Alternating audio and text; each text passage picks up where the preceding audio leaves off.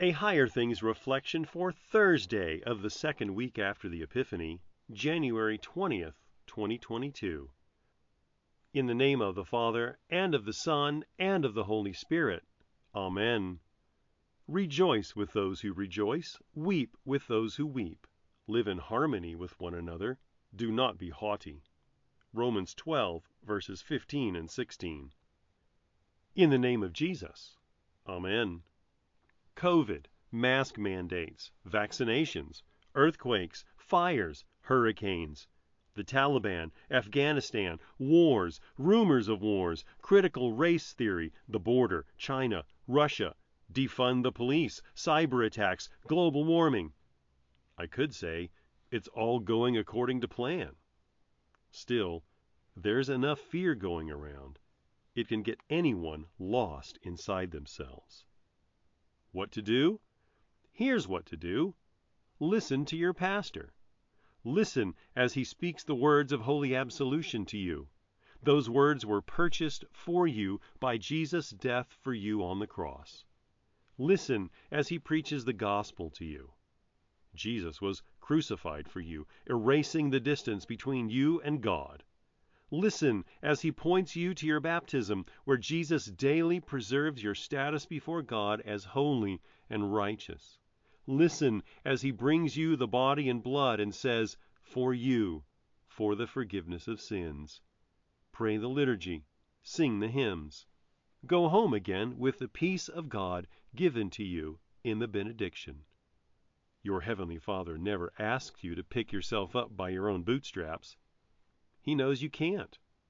He knows you are a child, but he also knows you are his child. It's what the gospel is for. It's why God not only gives you the gospel, but also leaves the gospel with you. The gospel is not only for eternal life, it's for this life as well.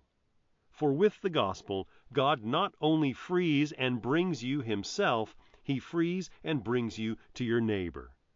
That's what Paul is writing about today. Let God play the role of God, while you play the role of neighbor. He's got this. With those who rejoice, rejoice. With those who weep, weep. He's got this. With those who fear, point to the hope God has promised all of us in Jesus. He's got this. Abhor evil and cling to the good. He's got this. In tribulation, be patient and pray. He's got this. Bless, don't curse. He's got this. Find a way to outdo others in showing love and honor to all. He's got this. And best of all, through thick and thin, He's got you too. That's the promise of the gospel. In the name of Jesus.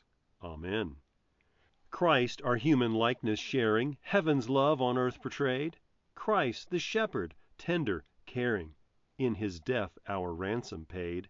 Christ, the Savior, Christ, the servant, be your love in us displayed.